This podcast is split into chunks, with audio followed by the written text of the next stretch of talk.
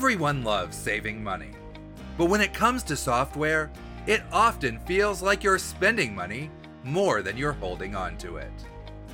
It's worth paying money for the right software, but there are many instances where you don't actually need to spend any money at all to get software to do what you need.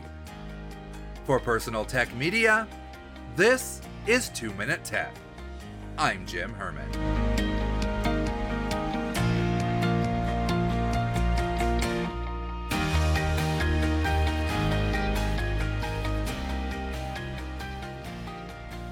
Microsoft produces excellent software, but it can get expensive.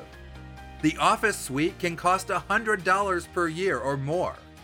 But if you'd like a free alternative, check out LibreOffice. In many cases, you can also get by just using Google Docs online. Windows is the other Microsoft cash cow. Linux is a great alternative if you're willing to install and learn it. However, since most computers arrive with Windows already installed, there may not be as much reason to switch.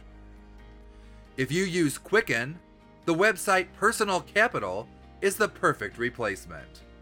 And if you use QuickBooks for a small business, Wave is a great alternative. At almost $50 per month, the Adobe Creative Suite is one of the most expensive software packages. If you're looking for an alternative to Photoshop, check out GIMP. Inkscape is a great replacement for Adobe Illustrator, and Viva Designer is an alternative to InDesign. If you're willing to spend a little bit of money, the Affinity Suite can replace all of these products for less than four months of an Adobe subscription. For audio editing, you can replace Adobe's Audition with Audacity.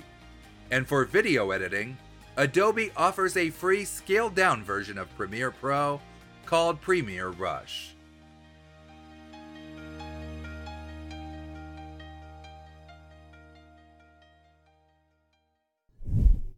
Thanks for listening.